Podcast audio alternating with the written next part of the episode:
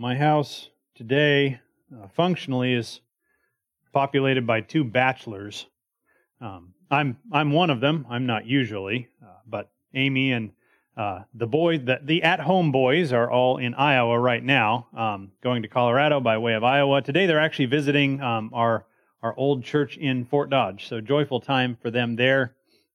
And uh, at home, there are just two of us uh, functioning as bachelors. There's me and our dog Barney, uh, who is old. Barney is is really really old. Uh, by the by the typical dog year calculation, he's 112, and he's he's a mutt, and I don't know which breeds, but I actually think he's part goat uh, because he's got that kind of constitution, and he can eat anything, and he just keeps going. Uh, but he is getting old. Uh, he's got some kind of some kind of infection that I won't describe in any detail, and he's so he's he's in some pain, best we can tell. And so we've got him on antibiotics for that, and I have to cook for him to make sure he has a full stomach when he takes his medicine. In any event, um, we're surviving together, and and you know you can tell that things aren't pleasant for him. I think he's also got arthritis. He has trouble with the stairs. He's got this infection. But you know what's interesting about Barney is that through all that, he doesn't seem particularly stressed. You can tell that he's in pain, but he's not asking the kinds of questions that we would ask if we were facing those kinds of things. Like, what does this mean? Why is this happening? Why is this happening to me? Do I bear some responsibility for this? Have years of eating out of the garbage contributed to my poor health? What, what is going to happen to me as a result? Is this how it ends? All those kinds of interpretive questions, in many ways, form the majority of the burden that we carry when we go through suffering. The physical pain, the physical trouble, when we face it, is real. It's real. But there's a burden that we carry as philosophical creatures, as self conscious creatures, as thinking creatures, that Barney uh, doesn't carry with him. He, he's not trying to figure it out. He's kind of along for the ride, even when it's unpleasant. But we do that kind of interpreting, and it it makes things extra hard for us. And we, we really don't have to try to come up with answers to those questions to imagine answers to them. Is this how it ends? And to imagine all kinds of ways in which it might be.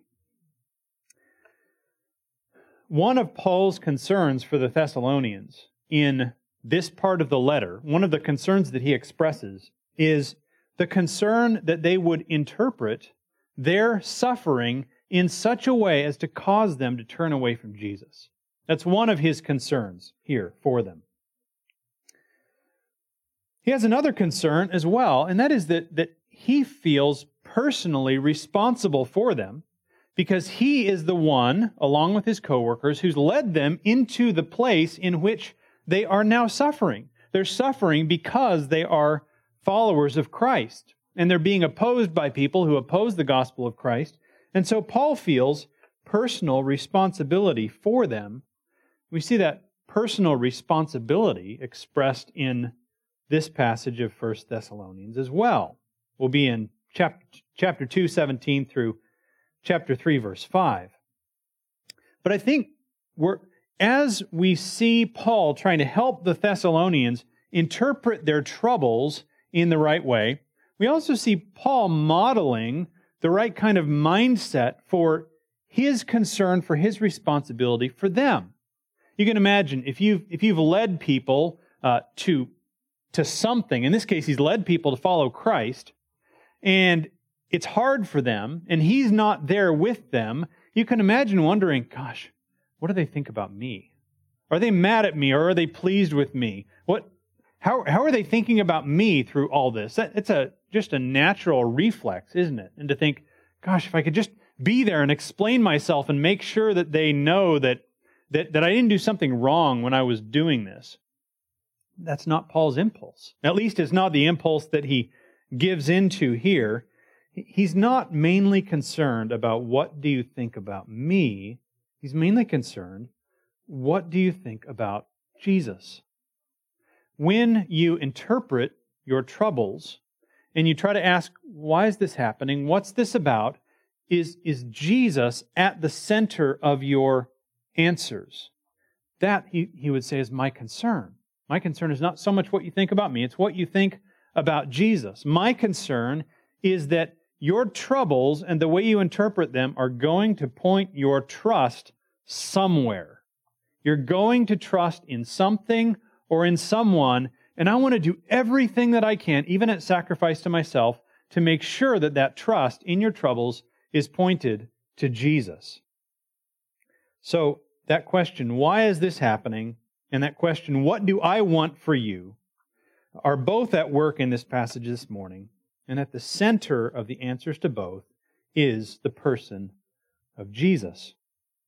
This is 1 Thessalonians 2 17 through 3 5. I want to read it now for us. 1 Thessalonians 2 17 through 3 5. But since we were torn away from you, brothers, for a short time, in person, not in heart, we endeavored the more eagerly and with great desire to see you face to face, because we wanted to come to you. I, Paul, again and again, but Satan hindered us. For what is our hope or joy or crown of boasting before our Lord Jesus at his coming? Is it not you? For you are our glory and joy. Therefore, when we could bear it no longer, we were willing to be left behind at Athens alone. And we sent Timothy, our brother and God's co worker in the gospel of Christ, to establish and exhort you in your faith, that no one be moved by these afflictions. For you yourselves know that we are destined for this. For when we were with you, we kept telling you beforehand that we were to suffer affliction, just as it has come to pass, and just as you know. For this reason, when I could bear it no longer, I sent to learn about your faith, for fear that somehow the tempter had tempted you, and our labor would be in vain. This is the word of the Lord. So here, Paul continues uh, reflecting on his history with the Thessalonians. You can see that even, even with a short time with them, he's built a deeply personal relationship. And so he spends the first half of the letter reflecting on his relationship with them and reflecting on his history with them. What Paul talks about now reflects on his travel history with, uh, with Silas and with Timothy, his co workers. I don't know if we have a, a, a map available to show on the screen. If we don't, that, that's fine. There really are four cities that are at play here. They're, they're all in the modern country of Greece, and they all have to do with, with Paul's travel history with the Thessalonians. He's, he's been in uh, Thessalonica. From Thessalonica, he has gone uh, southwest to Berea. He was run out of Thessalonica.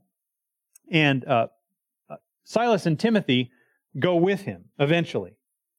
Then uh, he goes on from Berea to Athens. It's quite a bit further south. That's where he ends up. And when he goes to Athens, Silas and Timothy don't go with him, but we know from Acts 17:10, I'll just turn there briefly. from Acts 17:10, the brothers immediately sent Paul and Silas away by night to Berea, and when they arrived, he went into the Jewish synagogue. Then, verse 15 of Acts 17, those who conducted Paul brought him as far as Athens, and after receiving a command for Silas and Timothy to come to him as soon as possible, they departed. So they go Thessalonica, down to Berea, then down to Athens, but Silas and Timothy don't come with him at first. It appears, this part isn't recorded in Acts, but it appears that Silas and Timothy sometime after the fact, do come to Athens, as Paul had requested, and they meet him there. While they're in Athens, they keep looking back. Their hearts are pulled back to Thessalonica, and there seems to be this question at work in their hearts what about the Thessalonians? we, we were torn away from them because we, we faced this opposition in Thessalonica. It actually started to become dangerous for the Thessalonian believers themselves, and they snuck us out of town. And we left, and but our hearts are still there. We're concerned about them. We're wondering what how are they doing? They were brand new believers. We would have loved to stay there and establish them further in the faith, but we just didn't have the opportunity. We've been driven out. We were, to use Paul's words in chapter 2, verse 17, we were torn away from you.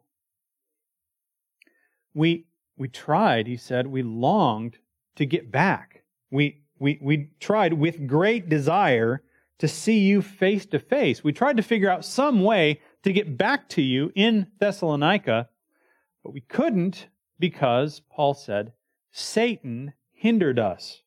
That's in verse 18. We have an educated guess as to what Paul means by saying Satan hindered us. Uh, there may have been some direct spiritual attack that Satan was using to hinder them. Somehow it's clear to Paul that this is not simply um, God saying, nope, now, now you go to Athens, and then from Athens you'll go to Corinth, although God is in charge. But Paul can tell that Satan is actively at work keeping them from coming back to the Thessalonians. What indication does he have about that?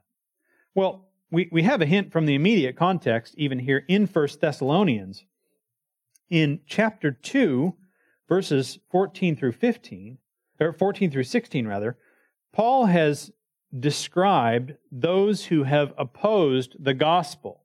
Uh, they, they did it in, they did it against the churches in Judea, in the land of Israel, near Jerusalem. They did it there, and they're continuing to do it everywhere that Paul goes. And so Paul describes in verse 15 those who drove us out and oppose all mankind and displease God, and they hinder us from speaking to the Gentiles that they might be saved. And that's exactly what happened to Paul in Thessalonica. So when he refers to being driven out, I think he has Thessalonica in mind. They drove us out of there. They oppose all mankind. And those people are still there.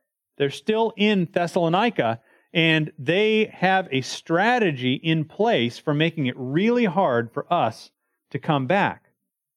And here's the strategy you have, you have unbelievers among the Jewish community who oppose the gospel in Thessalonica, they teamed up with what's called the rabble. These are more than likely Gentiles who are not believers. And they stirred them up, and this group together came and started opposing the believers. And it wasn't only the unbelieving Jewish community and the Gentile rabble, they actually, the, the, the, the, Jewish leaders in particular, had managed to tap into a deep concern among the city leaders. Uh, Thessalonica is a leading city in the Roman Empire in this region. And there was a special responsibility among these leading cities to keep the peace. At all costs, do not allow any riots. Uh, keep the peace, keep things nice. And the city leaders have a special, special responsibility to do this. Well, when Paul and his co workers are in Thessalonica, the Jewish leaders and the rabble stir up a crowd and they point the finger at Paul and at the other believers. And the end result of this is that the city leaders take money as a pledge from one of the new believers in Thessalonica. And what this appears to be is essentially a guarantee that Christians would not be the occasion for unrest in Thessalonica. You give us money, and if you see to it that Christians don't cause unrest in Thessalonica, then eventually uh, maybe you can have your pledge money back. So there's a risk on the ground in Thessalonica. Uh, it, it appears a financial risk, maybe a significant one. And if Paul comes back, he would be creating a risk not only for himself, but for other new believers there. So that makes it really hard. And you can imagine him and Silas and Timothy thinking, how, how can we get back there? They need our help, but we can't do it because we'll be risking other believers in Thessalonica. And so it's not a big stretch to draw a line from being hindered by unbelieving humans to seeing the strategies of the enemy at work in keeping us, Thessalonians, from coming to see you. So his concern for them both keeps him away and makes him long to be with them. This is more than just a matter of obligation. Uh, they, they have his heart. He loves them. And so being kept away is just heart wrenching for Paul. And you, you hear that in his language when, when he says, We were torn away from you, not in heart. We endeavored eagerly and with great desire again and again to come to you. Now, even at a, at a basic human level, this is understandable, right? Being part of a, a common fan base uh, creates camaraderie. Uh, Peter was just describing the first time he went to a Chiefs game when he was in seventh grade, and and you get together with seventy thousand of your closest friends, and it's like we're in this together, and and of course we love each other because we're all Chiefs fans, and and that's a normal human reaction, and you can sort of imagine that with Paul. Here, Paul has brought a new message to the Thessalonians, and perhaps a small handful of them have said, "We believe you, and we're going to follow you." And that creates affection because you're now part of our people, right? There's something much bigger at work here. Paul's affection for the Thessalonians is not simply because they've agreed with him and chosen to believe what he has brought to them. At the center of his affection for them is not Paul, Christ. And that's where Paul points next. Why? Why are you so important to us? He says, Because you are our crown of boasting before our Lord Jesus at his coming. That's verse 19. You are precious to us because you're precious to Jesus. And the thing that we're looking forward to as we bring you into relationship with Jesus, we anticipate a time when Jesus is going to come back and we will get to offer you to him. He'll come back and we'll get to say to him, you, you, you, you died for sinners. And here are sinners that, that we brought you to and they trusted you and they're yours. And, and Paul said that, that is a joy that we look forward to and that drives us now. You belong to him. It's, it's worth pausing there for a minute, isn't it? and, and to ask the question is, is that our heart as we try to draw people to Jesus? Is that our heart as we try to encourage people to become a part of our church? There, there is a, there, there's just a natural tendency to have affection for people who join us in what we're doing. And that's not wrong in itself. It's, it's cool to be a part of something that other people are a part of. When people follow you, it shows that you have something worth saying. More people will come if more people are here. All these kind, and there, there's there's practical value to some of these things. We could use help with some things. When this this this happens for pastors, especially when pastors get together. When people ask how big our church is, it's nice to give an answer that proves that I'm good at something. I hope that sounds a little bit gross to you because it kind of is, but there's you can you can perhaps sympathize with the natural uh, reflex, the natural impulse to make bringing people here about me, to make bringing people here about us. And that's that's not how Paul's affections are built. They're real. He is trying to draw people and yet his affections are freed from wanting to make followers for himself because he's wanting to make followers for Jesus. And he envisions a day when that will be totally worth it. You are our glory. You are our crown of boasting before our Lord Jesus at his coming. That, that kind of anticipation, that picture of our future, that picture of what what is what what us drawing people to Jesus, drawing people into a healthy church involvement is all about. That picture actually frees us for real affection, for the kind of affection that isn't compromised by wondering, but what do you think about me? We want to know what people think about Jesus. Paul's concerned about that. He's concerned about how they're handling the trouble that they're facing, so he does what it takes. That's in chapter 3, verses 1 through 5. When Paul left Berea, so you got Thessalonica, Berea, then down to Athens, when Paul left Berea for Athens, he gave instructions for Silas and Timothy to join him there as soon as they're able. Eventually, they do, and while they're there, they're looking back saying, What about the Thessalonians? And and eventually, finally, Paul says, We could stand it no longer. And so we were willing to be left behind at Athens alone. Paul says, Our hearts so longed for you that, that we were actually willing to endure more separation in order to care for you. And so they did. Verse 2 So we sent Timothy. Timothy is the youngest among this threesome. And so it's likely that because Paul and Silas were the older ones, Paul and Silas were probably the more recognized leaders, there was a better opportunity that Timothy could sort of get into town and out of town without being recognized as one of these leaders, without creating as much risk for himself and without creating as much risk for the Thessalonian believers. That, that seems to be the idea that's behind sending Timothy. At the same time, sending him was no small decision. It does create risk for him. And it creates a sacrifice for Paul and Silas. They describe it as being left behind in Athens alone. Being parted from one another today is just such a different experience than it used to be.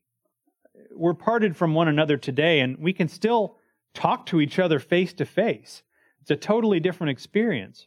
When, when Timothy uh, walks out of sight, or when Timothy gets on that ship, they are totally cut off from him.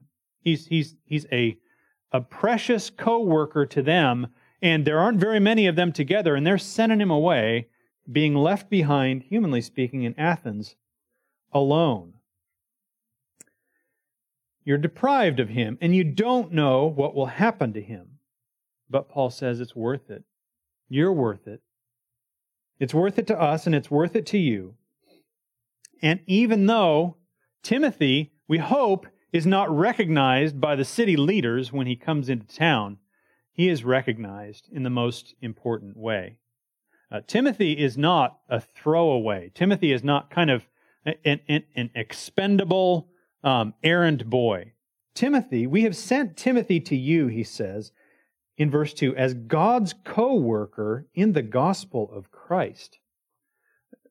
That's a rather unusual description in the New Testament. Not only our co worker, but God's co worker in the gospel of Christ. Timothy understood and took hold of both his significance in his work. God's actually using him and his dependence on God in this work. He, understands that he's got a deep responsibility and a deep privilege, and he carries that with him, Thessalonians, as he comes back to you. He's participating in what God is doing to reconcile and transform people in Christ. So we've sent to you the kind of person that takes that role seriously. we, we have deep concern that drives us to do that. You have our heart, and as a result, we miss you. And we don't only miss you, we are also concerned for you. We, we've sent Timothy back to you because we have a deep concern. We wanted somebody trustworthy to be there with you, verse 2, to establish and exhort you in your faith. We wanted to make sure that your trust is pointed in the right direction. Because that trust is going to point somewhere. And that trust can get moved. That's Paul's concern. We've sent him to you to establish and exhort you in your faith, verse 3, so that no one be moved by these afflictions. The afflictions that he's mentioned in verse 14. You, brothers, became imitators of the churches of God in Christ Jesus that are in Judea, for you suffered the same things from your own countrymen as they did from the Jews. Those afflictions move us, they move the direction of our trust. They do that in a variety of ways. And here we are back at this question of interpreting our troubles. What do these troubles mean? And, and why are they happening? And as a result of the answers to those questions, who, who can I really reliably trust in? Where can I find real security, especially when I'm facing this trouble? We will always answer those questions. We're always prone to answer those questions in a way that's dangerous in a way that points our trust somewhere else. If you and I, uh, as, as modern American people, were suddenly facing the kind of trouble that the Thessalonians were facing, we might have an interpretation that says something like, I don't deserve this to happen. And God certainly wouldn't want this to happen to me. This can't possibly be what Christianity is supposed to be like. That's one possible interpretation. It might be something like the abuse that I'm suffering really isn't a spiritual issue at all, it's a political issue. And so I need to fix it by political means, by making sure that, that, that the political powers that be protect my rights. That, that's where, where my ultimate hope in this situation lies. It's an easy impulse for us. It might just be something that's, that's, that's very simply individualistic. I can make this problem go away. I can solve this problem. Those might be, those might be interpretations that we would gather from facing that kind of affliction. It, it might have been a little different for the Thessalonians. They had a different set of sort of cultural norms. It might have been an interpretation like, here I'm suffering. Only inferior people suffer. Only the weak suffer. When somebody suffers, it proves they're not as good as the strong who don't suffer. And if I'm supposed to have victory in Jesus, then this isn't working out. What good is following Jesus doing for me? It might be looking around and saying, everybody in the majority religions, whether that's Roman paganism or, or, or Judaism, Everybody in these religions opposes this message that I believe. And the people who taught it to me are gone. So, what assurance do I have that this is real? Every time those questions are asked, the, the needle of our trust is, is shivering, it's shaking, and it's going to point somewhere. We will always look to someone or to something for reliability and for security and for happiness. The answer that we choose will always move us toward trust in something. So, are happiness and security then found in social status or in political power? Are they found in being in the majority? Are they found in pacifying the gods with the help of a temple prostitute? all of these things maybe could have been things that, that are on this gauge that the trust needle points to and would be easy to turn to if I interpret my troubles in the wrong way. Or, on the other hand, are happiness and security found in the resurrected Jesus. We're going to fill in the blank, but the question is who is reliable? And so in order to help the Thessalonians, answer that question well. Answer that question in a way that leads to life. Answer that question in a way that's truly safe. Timothy has come to them with an affirmation of the reliability of Jesus. He's done that. Timothy has, has brought them encouragement that Jesus is trustworthy. You can rely on him. He's done that in a really perhaps unexpected way. We see that in the second half of verse 3 through verse 4. When Timothy came to you to establish you in your faith, to point your trust needle in the right direction, he's told you, Paul says, what you yourselves know. He's told you the same thing that we kept telling you beforehand. And he's, he's come to establish your faith by telling you that. What is it that we told you beforehand that he wants to establish your faith with? That we were to suffer affliction, just as it has come to pass. This is part of how Timothy has come to establish you by saying, We told you when we were with you that you were going to suffer. Isn't that encouraging? That we told you this was going to happen. Well, in a very important way, it actually is. Because what does it tell you? Paul's not simply saying, Look, we warned you already, and you signed up for this, so don't complain. This is your choice. That's not his point. He's saying two things. He's giving them at least two gospel interpretations of their trouble. First, we've been told about this by somebody reliable. Somebody told us this was going to happen. In fact, Jesus himself told us this was going to happen. And as it happens, his word is shown to be reliable.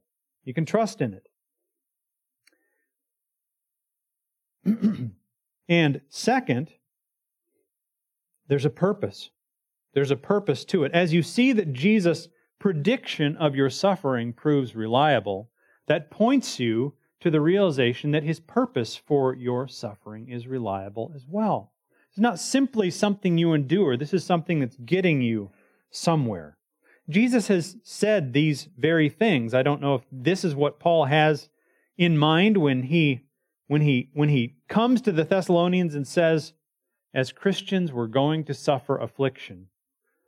But they match the words of Jesus, Matthew 5 11 and 12. Blessed are you when others, when others revile you and persecute you and utter all kinds of evil against you falsely on my account. Rejoice and be glad, for your reward in heaven is great. For so they persecuted the prophets who were before you. Paul's telling the Thessalonians, you're standing in the same stream of those who have been faithful to the true and living God for centuries, and you're experiencing the same kinds of trouble. Jesus said it would happen. It has happened. Here's one indication that his word is reliable. So it turns out that the very experience that could shake your faith actually has good reason to steady it to establish it. The things that Jesus told us to expect have proven reliable. And this is about more than prediction. This is about purpose as well. Think about this. They must have brought this message to the Thessalonians because if they brought the message to the Thessalonians that, that, sim- that you're going to suffer if you trust in Jesus, then why, and that was the end of the story, then why would any of them have chosen to trust the resurrected Christ? There's always promise of redemption, promise of safety, promise that it will end well, that comes with the promise of temporary suffering. The promises of trouble are always tied to bigger promises of rescue. You see this all through 1 Thessalonians. It's constantly tied to the expectation that Jesus will come back, and when he does, he will bring relief for us. Verse, verse 10 of chapter 1 you, you've learned to wait for his Son, for God's Son from heaven, whom he raised from the dead, Jesus, who delivers us from the wrath to come. Chapter 3, 11 through 13. Now, Paul's praying for them. Now may our God and Father Himself and our Lord Jesus direct our way to you. And may the Lord make you increase and abound in love for one another and for all, as we do for you, so that He may establish your hearts blameless in holiness before our God and Father at the coming of our Lord Jesus with all His saints. There's a glorious day coming and God is preparing you for that glorious day. And He's even using this suffering to do that by causing this suffering not to shake your faith in Jesus, but to steady your faith in Jesus. That's what's going to prepare you to see Him and to see Him with holiness and with joy. Continuing to rely on Jesus is a matter of life and death. So Paul says, We did what it took to make sure that you saw your afflictions in a steadying way, in a way that pointed you to Christ. As I processed all this, Paul says in verse 5 For this reason, when I could bear it no longer, I sent to learn about your faith. I had, I had to know. I had to know that you were continuing to rely on Jesus, and there is a great deal at stake life and death. For fear, I sent to learn about your faith, for fear that somehow the tempter had tempted you, and our labor would be in vain. The enemy's goal is not just to cause us trouble. Have you ever been having a having a really bad day and just wondered, gosh, is this is this a spiritual attack? Is Satan attacking me? Well, he might be. But the purpose of his attack is not to give you a bad day. He's glad for you to have a good day and he's certainly willing for you to have a bad day. What he wants to do is to move the needle of your trust to anywhere other than Jesus. That's what his temptation is, is about. Whether he's, whether he's cooperating with you having a great day or cooperating as far as he's able with you having a bad day, his goal is to get you to conclude from your trouble that Jesus isn't reliable, that there has to be a better way.